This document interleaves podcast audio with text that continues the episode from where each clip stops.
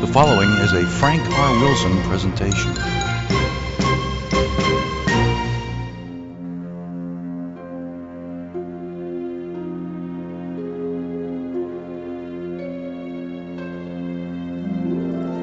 Welcome to where we celebrate music from the movies. From the golden age to present day, we've got it covered. We talk to those from the industry and learn about them and their favorite scores. Welcome to What's the Score? I'm your host, Frank R. Wilson. So let's take a look at the shelf of CDs and see what we're going to play today.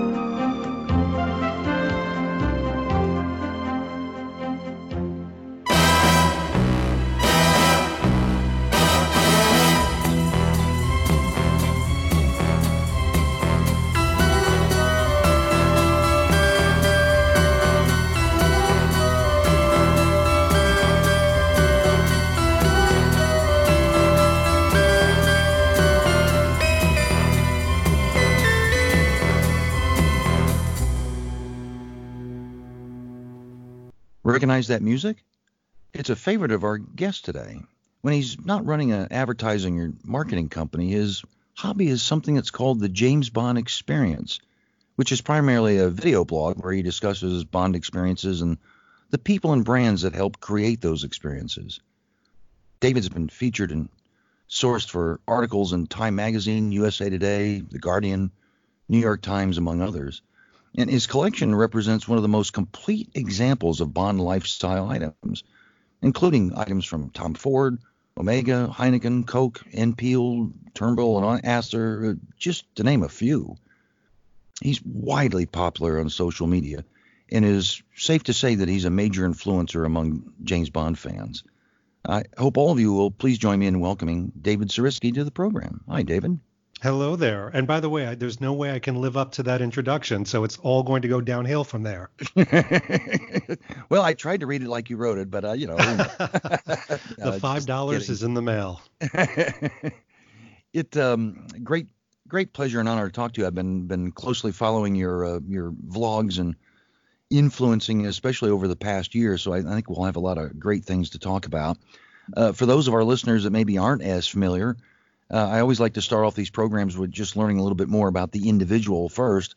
So if you'd be so kind, maybe tell us a little bit about yourself, growing up, family, day yeah. job, you know, stuff like that. I'm happy to. And and you you give me the you give me the high sign when I go on too long. This could turn into a, a psychiatric dream. But um, so really, the youngest of three kids, um, mm-hmm. great mom and dad, and um, but had a father that was an incredibly successful entrepreneur, and part of that was he was not in the home a lot. Um, he was traveling, business meetings, the interactions we did have, because I wasn't really a sports nut growing up, was James Bond. Hmm. You know, it's those indelible memories of him and I connecting and everything slowing down.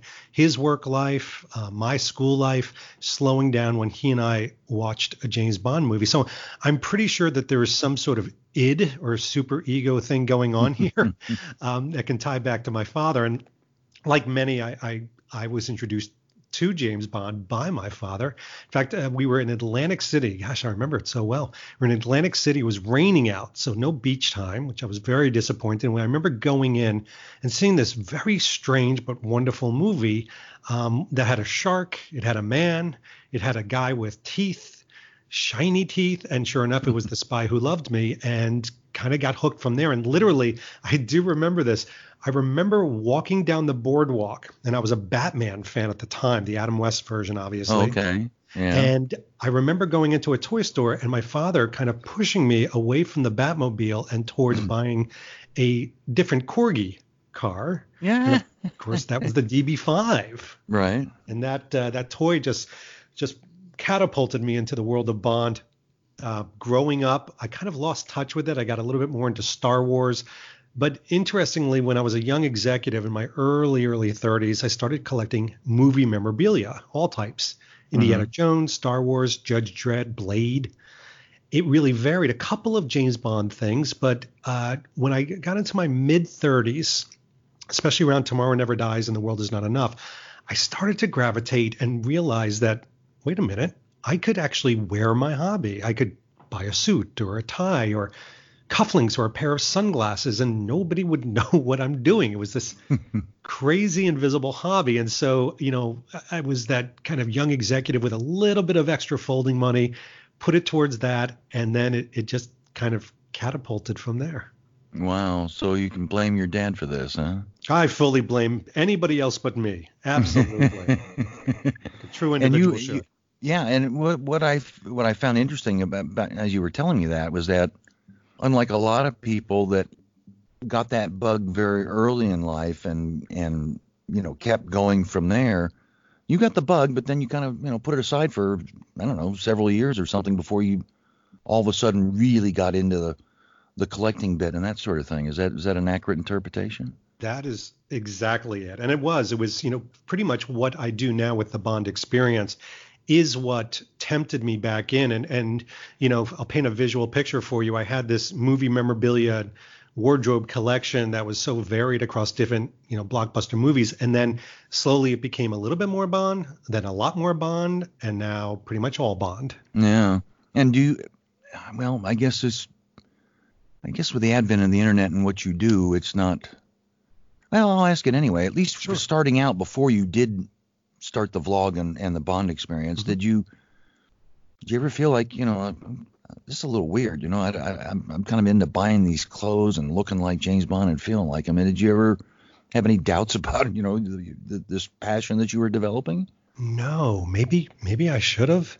Um, but, um, so I always tell this to my kids. When I was very young, probably in my early 30s, I lost what I call the embarrassment gene, which may mm. may be a little bit more successful in what I do for a living in that it's really hard and difficult for me to get up in front of an audience or people or even one on one or certainly in front of a video and be embarrassed about anything that I'm doing. I mean, I have I have a governor in the sense that I know what's wrong and what's right, I believe, mm-hmm. but I don't really feel like you know I have a lot of regret of those types of choices. And it's interesting because um, even when I was working with uh, Rembert van Braam, who's a good friend of mine now, and he has a James Bond lifestyle.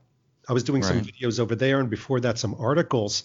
I just thought it was the coolest thing. I'm like, you know, this is this is literally my journey with Bond. It's a little bit different than most, but I know there's others out there. There has to be. I can't be the only one that's enjoying these invisible Bond sartorial experiences. And so sharing them was really exciting. And, and as you can imagine, because I think this is why you do what you do, suddenly when I heard there was an audience or people connecting or like minded individuals, it became amazing. It became oh, yeah. just a passion.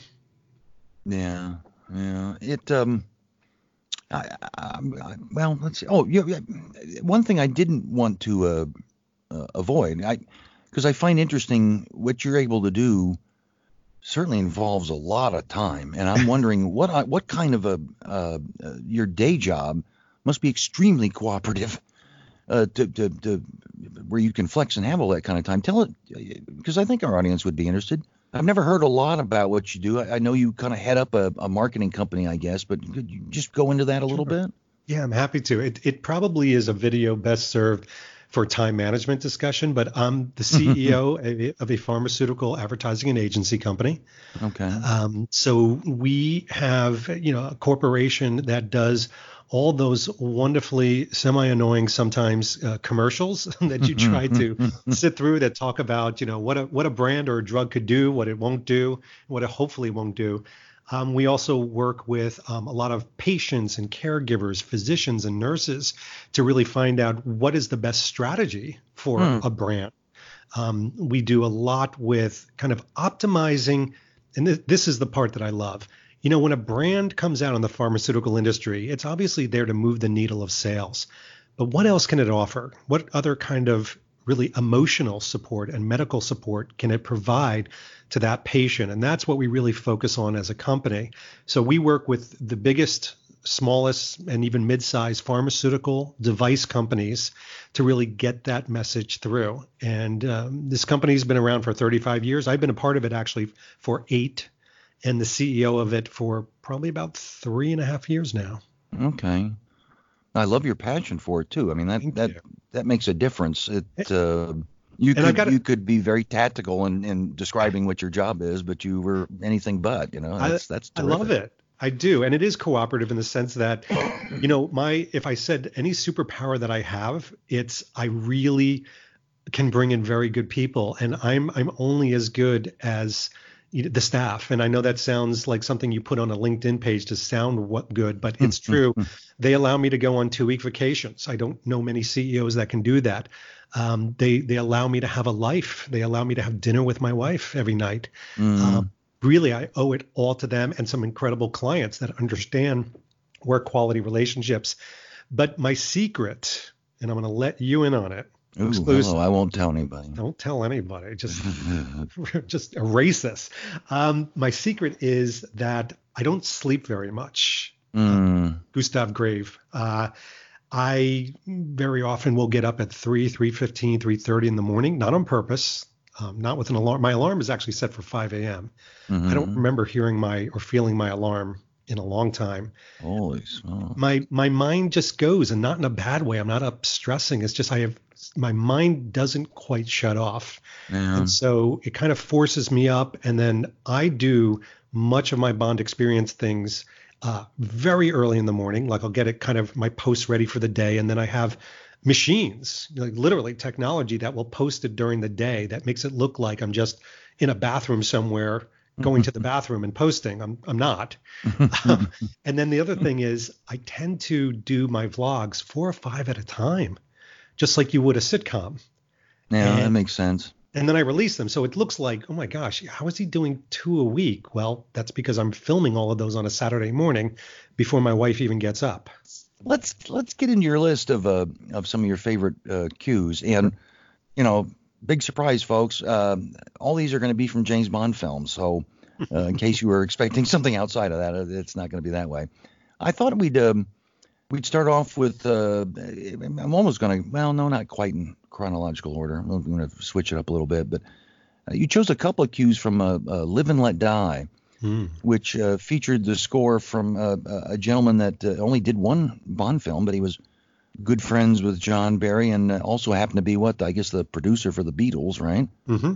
Uh, George Martin. Uh, Tell me a little bit about. Uh, there were two cues you chose, Solitaire and Bond drops in. Uh, drops in. But, uh, just tell me a little bit about why you found those two to be ones you would want to include among your favorites.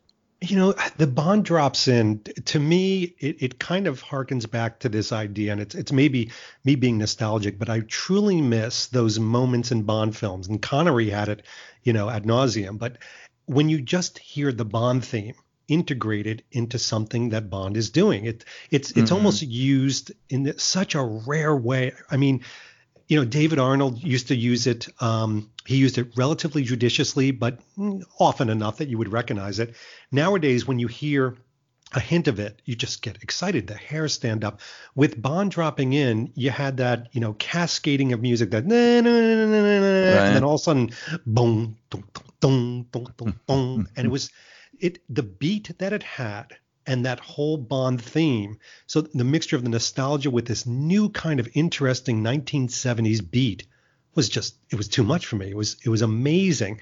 And I'll tell you, I this is going to sound like a like an issue. I probably play that track at least once a week.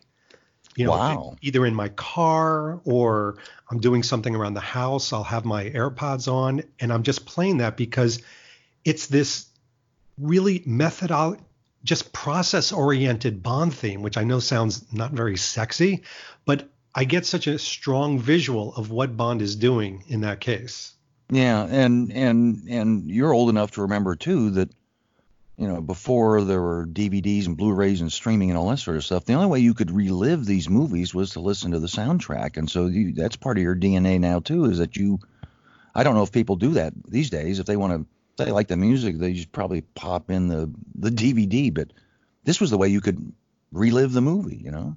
Exactly, exactly. And by the way, that's you know I've listened to your your podcast before, and everybody talks about one thing, and I've got it too, and that is that strong emotional connection to the visuals of a Bond film and the soundtrack. I mean, I mm. I am not one of those individuals, and and and I think Joe Darlington was the same way, where I'm listening to the new pop music and you know I don't I don't even listen to the radio. I either, either listen to like podcasts like yours yeah. or I'm listening to soundtracks from movies because the soundtracks bring me right back to that visual and and that's one of the reasons why I love Bond is because it's a recapturing of that moment through the sound of music. Yeah, yeah. Well, let's uh let's have a listen to uh, both these cues. The uh, Bond drops in that uh, David mentioned, and also the, the first one we'll play is also from Live and Let Die, and this cue is called Bond Meets Solitaire, and they're written by George Martin.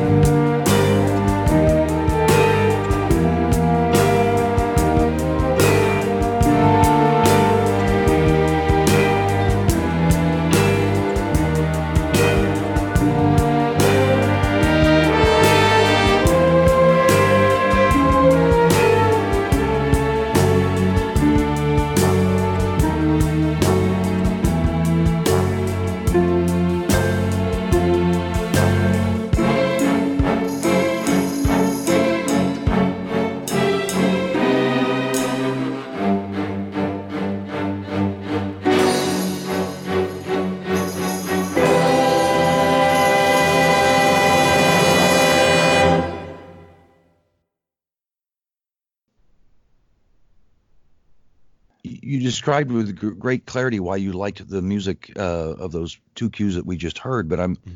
I'm curious. Do you uh, do you gravitate to music from any other films outside of the the Bond universe? Tons, tons. I I my workout music is a geek stream. Um, I listen. I actually listen to a lot of Hans Zimmer even before the news. Huh.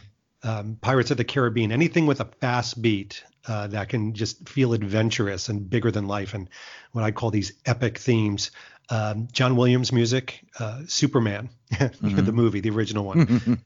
to me, there's just, uh, and somebody said this the other day. They said, you know, soundtracks from movies nowadays are not hummable.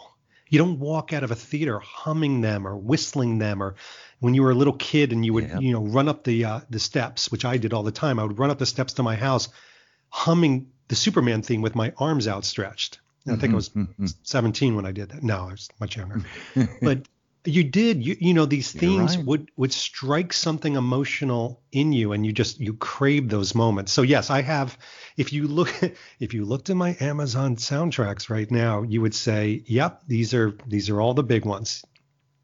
Yeah, and and interesting you mentioned it about using it uh, during workouts, and I'm sad to say I didn't take the Bond Fitness Challenge, so I'm not I'm not working out at the moment. However, however, I mean you can see it's like driving in a car. If you you put certain put certain uh, soundtracks in while you're driving a car, I, I, I think you've got to watch out for the police because it's almost you almost start saying, oh wow, I'm gonna you know, I'm gonna take this turn kind of fast and now we can go another 10 miles an hour faster. I mean, it it really it moves you, you know, big time.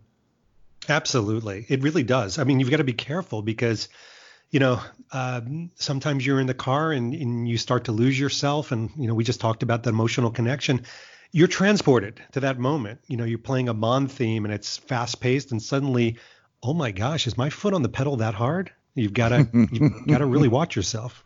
Yeah, you um you chose uh, a couple of cues. We're going to just play one this time from uh, uh, the Pierce Brosnan film uh, Tomorrow Never Dies. I want to say was it 1997? I think it was. Yes. Um, and this was the uh, the first effort by uh, by David Arnold who I think is probably amongst our favorites, uh, both you and I. Uh, one of the cues you chose was called Backseat Driver, which is not not your typical James Bond music. So I found it interesting that you uh, uh chose that amongst one of your favorites. Tell me a little bit about your thinking on including that. That is 100% a uh, a memory moment. So I am I don't know if I'm amongst the few, but I'm definitely one of those proud individuals that says that they loved and still love Tomorrow Never Dies. I, I think it had a lot of the tropes I was looking for. Mm-hmm. Uh, Brosnan's, you know, comfortable with himself in it. It's got great action moments. That car scene just does something. I think it was so well executed, unique. It had a, a you know great Q gadget involved. It had Bond being all swarmy and extremely capable. that music, that th- thumping beat was so unique and different. It was one of these that I embraced since then. And the reason why I, I, I actually gravitated it when you said what's your favorite ones is because it's another one of these things that I play in my car all the time. I, I want to escape. And I think you do this too. You've mentioned it. You know, music can be a great escape valve where you just kind of lose yourself in the moment, let it wash over you. This mm. is one mm. of those tunes. Oh, perfect. Yeah. Well, let's uh, let's have a listen to it. And if you're driving while you're listening to this, just watch the speed, okay? Uh, this is uh, the cue's called Backseat Driver. It's from the film Tomorrow Never Dies, and it's written by David Arnold.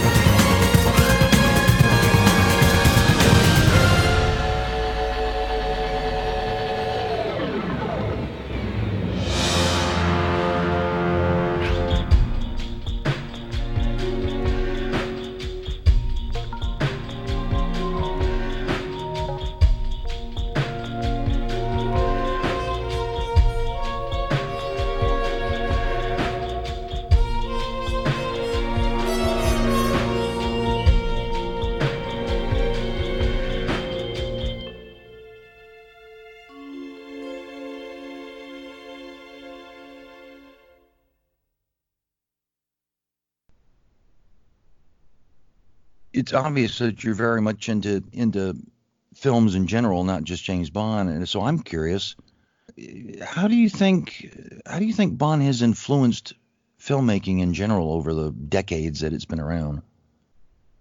You know, it's interesting because you, you hear a lot of interviews through social media and quotes from young and old filmmakers who say that Bond or some sort of film um, related to Bond has influenced the way they think. Chris Nolan, for example. Mm-hmm. Um, obviously, you've got, uh, you know, even Pulp Fiction, moments in Pulp Fiction by Quentin Tarantino said that, you know, he wanted to, you know, exude a certain Bond feeling in some of those aspects, those getaway moments. So I think that Bond, whether it's those little one-liners um, or even just some of the visuals, really connect back to a lot of these movies. Look at Mission Impossible. As much as they're comparing Bond to Mission Impossible, Mission Impossible has to be compared to Bond. And the music. I mean, you know, the whole idea of thematically building music that aligns to characters in a movie. I know a lot of people thought that Star Wars was one of the first ones to do that. But you could look back hmm. at Bond and really trace those moments back in a really focused way. Yeah. Yeah, and it uh, I think you're you're right about the music eh, people not being able to hum tunes and stuff when they come out. We've talked about that on our podcast several times that it seems melody has started to slowly drift away from film music. I don't know if you feel the same way or not. I do, I do, and I, you know, I, I, I think we danced lightly on this, but you know, with, with even with Hans Zimmer, you know, I think that there was a lot of mixed feelings about his announcement because a lot of people feel like he is kind of this electronic, bombastic, beating background. So mm-hmm. the foreground is the characters and the visuals, and then if you need a background that just you know you're not going to quite remember, but you sort of recognize if you play it in a in a in a dedicated way, as opposed to we love the ones that the music and the characterization blend seamlessly. That's that's really good melody. Yeah, and and I I, I remain open for those of our listeners that don't mm. announced as the uh, composer for the the new film that's coming out in April and uh, I, I was kind of I wasn't excited. I wasn't upset. I was just like, okay, well, let, let's give it a shot. Let's see. Because, I mean, there's, there's, a lot of his stuff I've admired. So, yeah, it'll be interesting, obviously, to see how it turns out. The um, the next cue you uh, chose from Tomorrow Never Dies was uh, was called White Knight. And if memory serves, this is basically the the pre-title sequence uh, right after the gun barrel. Uh, and I and I agree with you. By the way, I this I would say that this is certainly among some of my favorites that certainly that David Arnold has done. Uh, it's rather long cue too. Tell tell me a little bit about your wanting to include that on your list. Yeah, there's a few reasons. Um, first of all, I love I love these things that take their time. I mean, th- this this really starts off slow. In fact, you really don't get to the action orientation in this particular one until well on your way. Like you said, it's mm. a very long cue. So you have this very slow moment. It's almost like an introduction of Bond. And then as soon as you hear the the cue, the Bond cue come up when he strolls on to, you know, light his lighter for that guy. Mm-hmm. And then he goes smoking, filthy habit.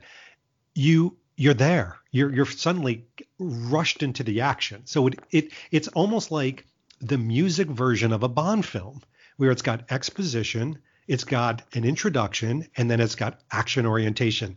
Mm. And the hmm. other thing that I love about this cue is when the action starts, it actually incorporates the the theme of the song from the movie. That, that that well that he wrote uh, surrender you mean yes, yes yes exactly yes and, i love that and it's it's beautifully rendered in there um, it's well done, and let's face it. You know, take a look at the Daniel Craig movies. They don't typically do that anymore. You have these mini moments, I call them mini moments, where they're added, but they're not as focused that as that one. Well, you know, and I wasn't planning to ask this, but I will. You brought it up. It's a good point. Uh, what are your thoughts on? Uh, for those of us that have followed these films for years, I, mm-hmm. you know, generally the composer wrote the title song. And then as a result, a lot of times you would hear that that melody, that theme be incorporated into the score. Now, I don't know, for the most part, I guess the last what four or five films, maybe with one exception, they always bring an outsider in outside of the film composer to to write the the title song, and it, usually you don't hear it again except either at the end of the movie or just or at the beginning. What are you, what are your thoughts about that? Is that a Is that strictly a marketing ploy that they want to get someone that's uh, a name and they insist on writing their own stuff, or is there, you know, is there a method to their madness? I guess. Well, I mean, it's I'm going to answer it with two answers because your last part was is a marketing ploy. I mean, I think think it's definitely a marketing ploy mm-hmm. to have that person singing the song. Um, number one, a popular individual, obviously, sure. look at Billie Eilish, and also, you know, by their own hand. What I'm hoping is different with No Time to Die is that it sounds like they're working in a partnership. That Hans Zimmer and Billie Eilish and and uh, her brother are working together with Hans Zimmer's group to hopefully integrate that. I mean, that's that's the insinuation that I'm. Yeah, I heard that. Fingers crossed with, but I, you're right. I don't find that with a lot of the Craig films, and I, I will say that I miss it, and I think a lot of fans miss it because it ties things together. Otherwise, mm-hmm. that beginning song, outside of the words having some sort of pertinence to the story, it feels siloed. It feels like it's a moment that doesn't belong in a story arc. Mm. Yeah, I agree. Agree. Well, let's uh, let's let's listen to this cue that we were uh, just talking about. This is uh, called White Knight. It's from the uh, pre-title sequence of Tomorrow Never Dies, and once again is written David Arnold.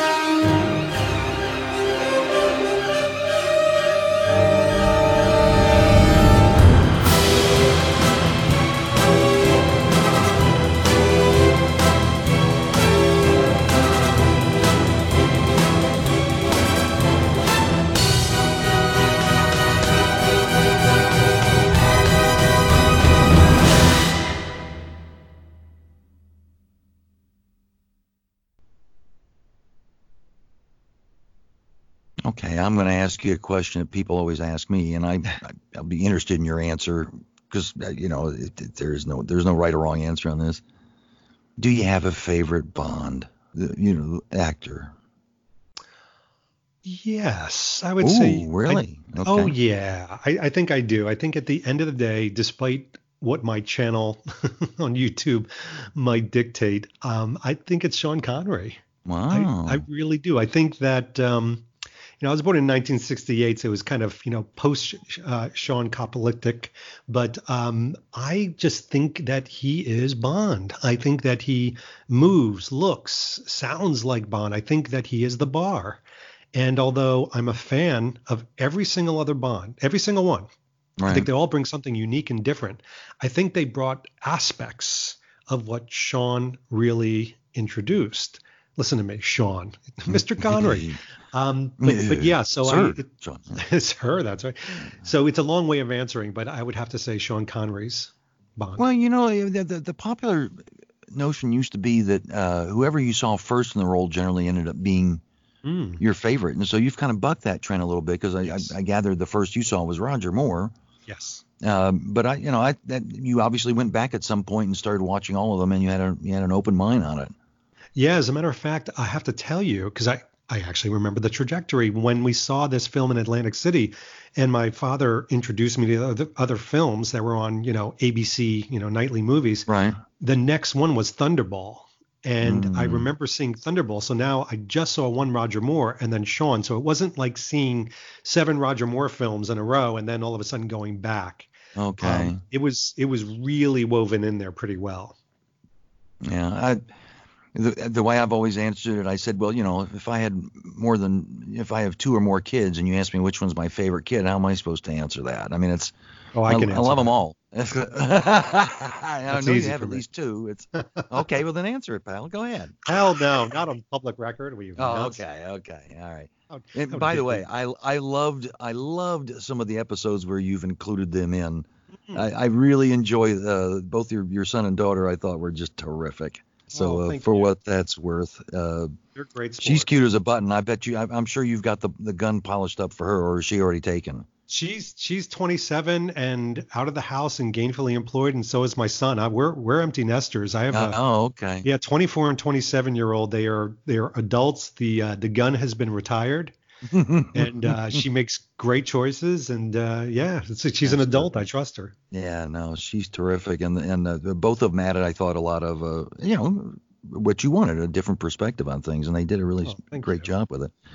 Um, let's see, where was I going with this?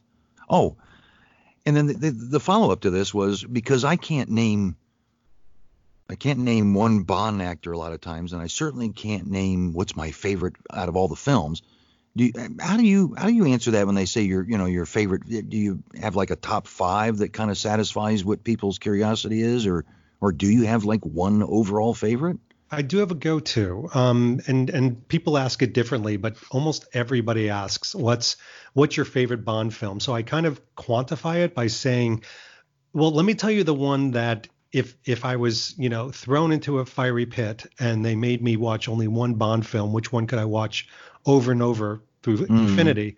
It would actually be Casino Royale, Hmm. um, 2006 version, of course. Right. Yeah. um, but but that one to me, uh, and again, right, it doesn't star my favorite Bond, but to me, the story, uh, the visuals, you know, who Bond is in that film is badass. You know, just to me is so exciting. I never never get sick of it. It's it's and it, it surprises me. Like I'll watch it and I'll think like th- th- there's surely no way I can make it through this whole thing, and then suddenly the the credits are rolling, and I'm like, well, that just happened. So yeah, I would say Casino Royale. Okay, yeah, no, and I, I, I think that's a that's a legitimate answer, and, and, and probably a popular one, certainly amongst Yes. the youngsters out there. Now, you know, people in our age, that's I think a kind of an interesting answer. I, I What's would your certainly favorite put it in my Bond top film? five. What's your favorite Bond Oh, film? jeepers. Yeah, doggone it. This, hey, hold it. I'm the one who's asking the questions. um, I, I never answer with just one. I'll say, well, I, I can give you my top five. Uh, uh, probably, uh, and some of them are surprising. Uh, Thunderball being one of them, Majesty's being one of them, Golden Gun being one of them. Hmm. uh, uh, uh, pr- pr- uh, probably Living Daylights, and then Casino Royale. So, oh, I, first of all, I love your picks. So you've got two out of those, uh, Golden Gun and uh, Living Daylights, that wouldn't normally be in the top five. I love that yeah. they're in yours. Well, you know, and the and the funny thing is though is that I'm uh, I'm so much into film music that Casino Royale is the only exception uh, because I actually did like the score for that. Otherwise, I, I, usually my favorite Bond films have to have have to have to have a John Barry score. Mm. I just don't look at them the same way. I don't react to them the same way without that. So I mean, I know everybody says Roger's best was Spy Who Loved Me, and, and yeah, it might probably be so, but I just I can't accept it that way with Marvin Hamlisch, with all due respect. I just just doesn't work for me. I agree. So it's, I would it's not one say of my that weird, the best score. it's one of my one of my weird quirks. But anyway, don't forget, I'm the one asking the questions. Oh right, crap! so. Sorry about that. I broke protocol. Let's see here. Um, another one for your list, and we're going to move forward now too. And and I and I loved these two choices. I must tell you. We'll play one at a time though. Um, I loved these two. This is uh, oddly enough, the one you just mentioned, you're, you're probably your favorite of all time film, Casino Royale. Mm-hmm. Uh, one of the cues that you chose was uh, was Vesper, who I'm assuming people would know that that was the uh, the main Bond's main squeeze, the main uh, Bond girl or Bond woman or whatever it is we're supposed to say these days. I don't know what, but um, I say Bond uh, girl. tell us.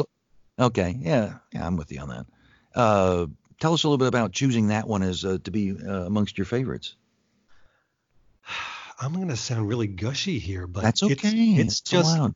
it's beautiful. It is Yes. a beautiful piece of music, whether it's Bond or not. It is just it again. It's slow. It's just got this wonderful piano walk. It's almost like these slow, sad fingers walking over the keys, and you know, it just takes me back to the the amazing buildup. I mean, that was the relationship out of all the Bond films I really bought. There were Mm. some things like in Spectre, I didn't buy the relationship, but this one I bought. And when you hear this slow, almost sadness going on, but it's also beautiful. This the sadness is beautiful at the same time. It describes Vesper. I mean, she is my favorite Bond girl, uh, both physically and and the way her part was.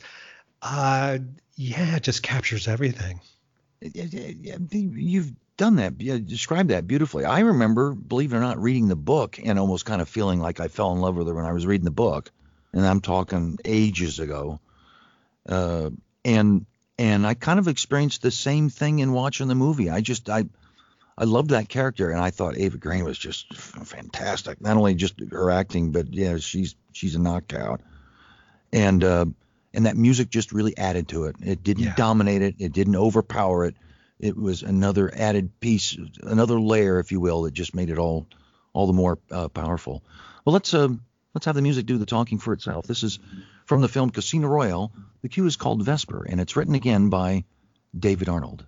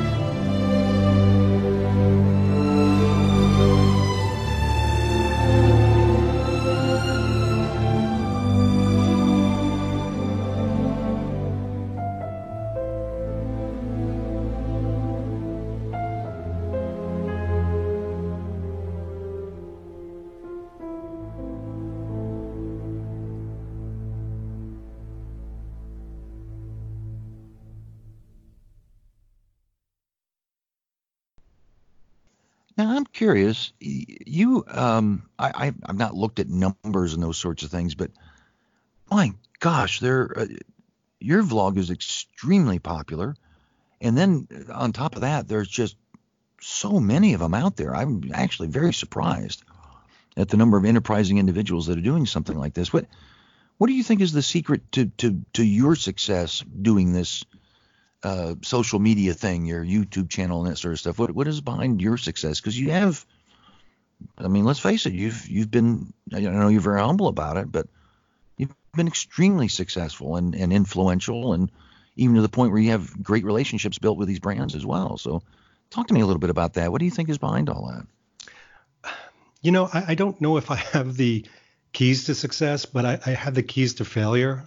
And the keys to failure are doing something you don't like. And I have to tell you, this has been a, a wonderful, wonderful journey where I'm literally, I, I stick a camera in front of me and I'm probably doing what I'd be doing if the camera wasn't there meaning I would be, you know, trying on these clothes and collecting this stuff and going to these locations and talking mm-hmm. to other people in the Bond community and, you know, talking to my family about these things. What I've done that's a little bit different is I stuck a camera on a tripod or on a wall and I decided to invite other people to watch this journey. And I think the journey itself, um, people have found it very engaging, or in many cases, it's kind of their journey so they they're able to project themselves as a character in the story you know a third person in the room so to speak. And i think that's where the popularity is. I mean i think i you know if you go back to the early part of the conversation when i first started doing this and writing articles i figured i'm the only crazy person out there doing this uh, that was you know 2005 2006 you fast forward to today there are entire forums and communities mm. that are built around Bond's lifestyle and sartorial moments. And you know what I love about it? You've got people in their 20s and teenagers and 30s and 40s and 80s who are vlogging and blogging and, and doing Instagram. And I think they just want to all be part of the community and journey. And you know, it's not my success. It's it's honestly the success of the community because they're giving me a wonderful platform in which to play with others, and I, I think mm that's just it. Well, there's obviously an appetite for it, and which is yes. which is fascinating in its own right too. I mean, it uh, because there is there's just so much. I, I don't want to say competition. I, I suspect you'd agree with me on that. It's not competition, but just other other distribution points where uh, people are talking about either similar issues or I mean, there's there's other things on fashion and sure uh, lifestyle and stuff like that. Um, and by the way, it's what, crossed over. What's what's been really fun, the side effect of all this is now I'm engaged in doing a lot more things with bloggers and vlogger, bloggers that are not Bond people. You know that uh, you know that are watch people or, or or general style people. And that's that's where we've kind of you know broken that wall of bond and gone into mainstream. And that's that's the fun part where you know there are no boundaries. It's like bond and beyond. Mm-hmm. Mm. let's um yeah i agree. Let's let's let's go to your next choice which was also from casino royale and talked. I've, I've got a feeling you. I, I know where, where you're going to go with this as well, but it's a, it's another beautiful cue if I remember correctly. This is uh, from Casino Royale called City of Lovers. Tell us a little bit about uh, what prompted you to include that here on your list today. I think you know it's to me. I was really thinking about when I chose what are those.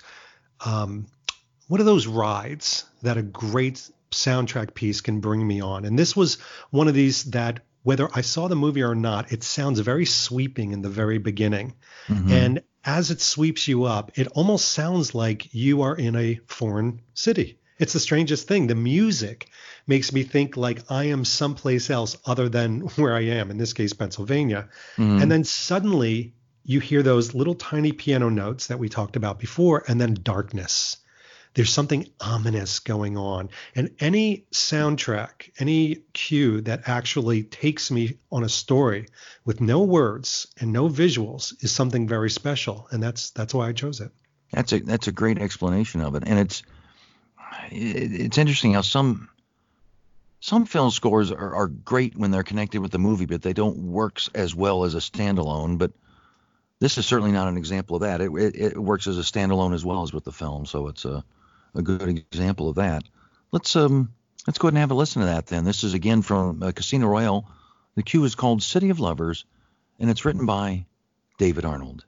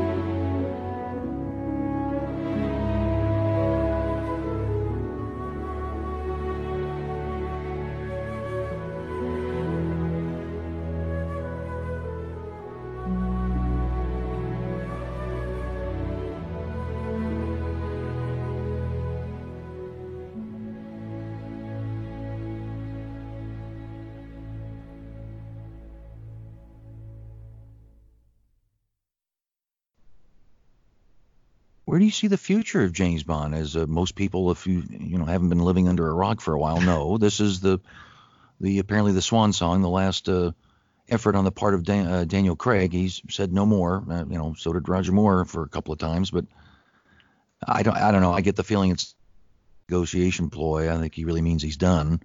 So w- what do you see as the future? Is this uh, going to be the death of it, or are they going to survive this like they've survived all the other changes in actors? I think they'll definitely survive it. I think, you know, what comes next is the big question mark. Will it be a reboot? Will they go younger? I do believe they will. I think they'll go and make a choice of somebody, you know, 35 or younger, more of that you know Fleming type of age and look. Mm-hmm. Um, they may even, and this is total speculation. I don't know anything. They may even um, go in a very different thematic direction. I, I think that they possibly could even do a period piece, which I wouldn't be against if they did something that was based in the 50s or the 60s, as long as it mm-hmm. stayed out of the Austin Powers territory. but um, I, I think the vision or the future is still very bright. I mean, one of the things that I'm, I'm sure you can appreciate is what I tend to do is compartmentalize Bond and think about it in chunks of like three to four months. Because if you start to think about in years, it gets a little unwieldy. But in the next three months, my gosh, it's going to be one giant party. Wow. Yeah. Yeah, and it's already started. I mean, it's uh, it, it, you know, you always kind of wonder, are they going to promote this one this time? Or you know, they, there were some movies where you didn't hear anything about them hardly. Well, that hasn't been the case on the last few of them, and they're you know the machine is operating now. It's amazing. I, I love the I love the Heineken stuff. That was terrific. Oh yeah, agreed. Uh, and, uh, and and you know even a even a short film version of it. It was like seven minutes long. I mean, it was just terrific. But uh, yeah, I suspect they're going to survive as well. It just it will be interesting once this uh, the hoopla is over for this one, and I'm sure they'll take their time with it. But it'll be interesting to see where they go with it. Um, a question I have to ask that I suspect is on the minds of some of my listeners, because there's no secret to my listeners that I'm uh, a huge John Barry fan. In fact, what basically, I, I, don't know if I guess John Barry got me into James Bond, or maybe James Bond got me into John Barry. I don't know which way it would go, but people, if you've noticed, uh, we, have gone through six different cues, and there hasn't been a single John Barry cue. We will be playing one here in a moment. And so I've just got to ask for the person who did 11 films and is so closely identified with creating the template, the the the tone, the style of scores for James Bond, is there just, just I'm just surprised. So tell me a little bit about uh, I, am not. I'm sure it's not. You know, I'm ignoring John John Barry. It's just hey, I'm gravitating towards these other guys. But can you just talk to me a little bit about that? The fact that there was only one out of your list that was uh, for John Barry? No, and I'm a huge John Barry fan. I mean, huge as in even things that most Bond people don't even know. Uh, John Barry did um, Born Free, you know, mm-hmm. out of Africa. Um, oh my gosh, uh, Dances with Wolves, which a lot of people forget that he did. Right. Um, Somewhere in Time. I, I, I'm a huge John Barry fan. I think you know, I almost feel it's it, this is very strange and it's a great thing. I give a lot of credit to a lot of directors and a lot of actors when I talk about James, James Bond, but I don't really talk about Albert Broccoli. I don't talk about him that much or Harry hmm. Saltzman, mm. even though they are the foundation of the James Bond films. And I feel that way about Barry. I almost feel like it, it's almost like a duh, like you know, mm-hmm. Doctor No, From Russia with Love, Man with the Golden Gun. I mean, these are some of my favorite. Even Octopussy, where it, it may not be my favorite film, but it's got some amazing John Barry cues. Uh, Thunderball, yeah. you know, my second favorite movie. But I, I almost think that he's God, this is going to sound like a deity moment. He's this ever presence in every Bond film, whether he's the composer or not. I didn't gravitate to one of the cues just because mm it's like he's everywhere. He's savoir faire. Wow, that was a slick answer. That was good. it was okay, but and very sincere too. I might add. I I, I believe you. But that, uh, well said. I mean, uh, and yet you know I, am sure these composers have a.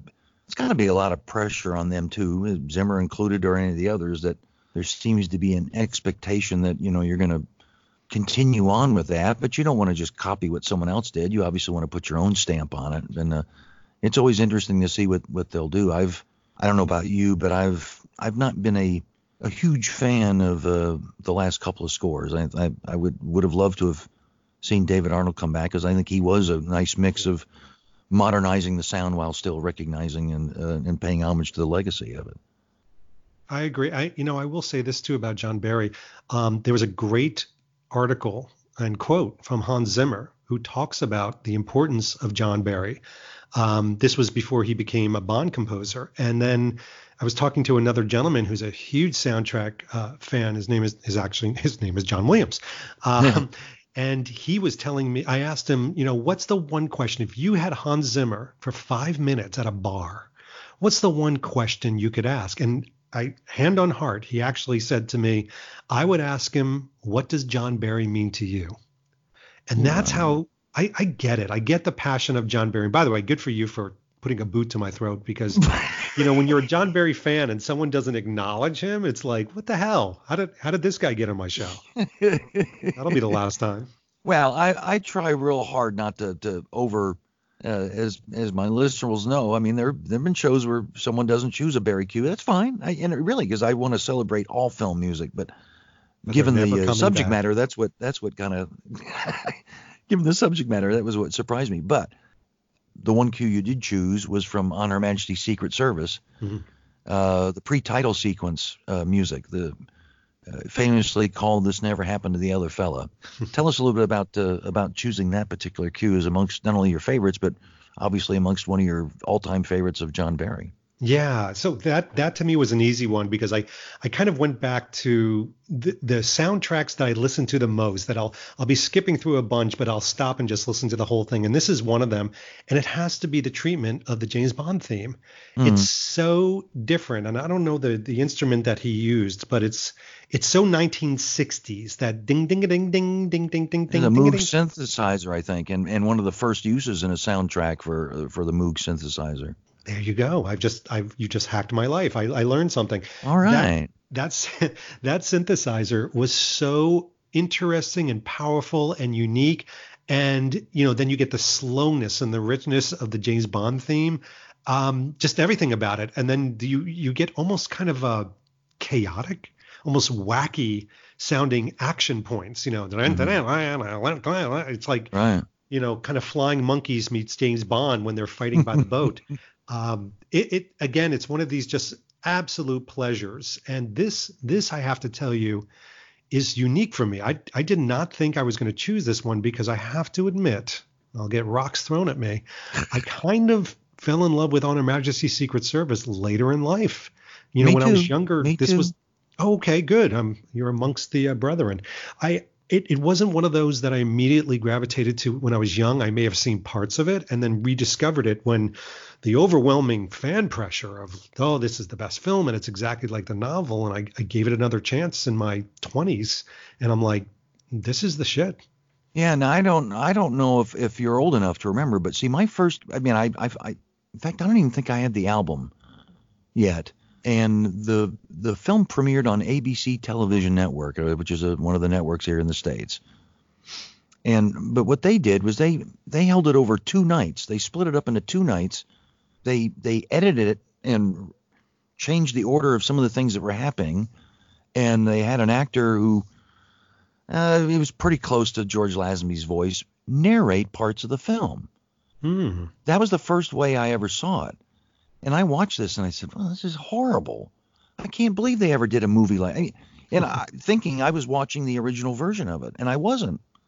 That was my first exposure to it. If you look on YouTube, you can find um, uh, not the whole not the whole movie, but you can find like five ten minute clips of of what it was like. So as a as a for instance, the movie opens the, the version I saw, the movie opened with the ski chase. Ah, okay. So I mean, and then it, and then then they do flashbacks, and it was just it was oh so screwy. So yeah, I thought, uh, uh, I'm sorry, I don't like this very much. And it wasn't until the 80s, I think, when I finally saw it in its original form for the first time, and I said, wow, actually, this is pretty good. well, let's um, let's have a listen to this. It's a it's a fabulous cue. Uh, this is from On Her Majesty's Secret Service. The cue is called "This Never Happened to the Other Fella," and it's written by the maestro, Barry.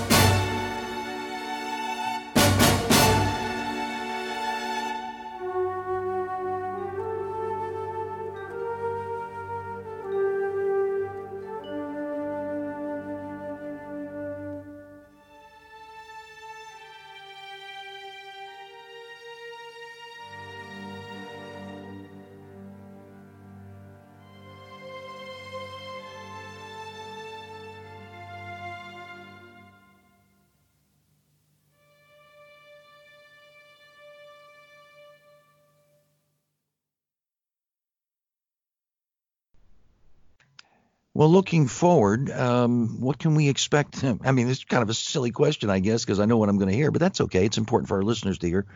What can we expect from the Bond experience over the next several months? Uh, I'm going to guess you're going to be a pretty busy guy.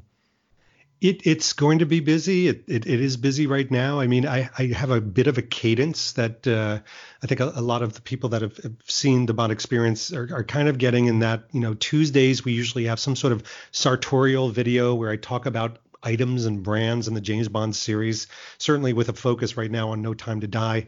Thursdays, it's usually some sort of video that introduces some person or a club to uh, that that gravitates around the Bond community. So it's a little bit of a making our world a little bit smaller. And then on the weekends, um, I tend to every now and then put a, a, little bonus video that is a fun but sometimes controversial uh, discussion. It could be about the evolution of Bond or what do women think of Bond and what should it be and what shouldn't it be. And those are the ones that I get all my comments on and, uh, and lots of dislikes, but it, it's it's great too as well.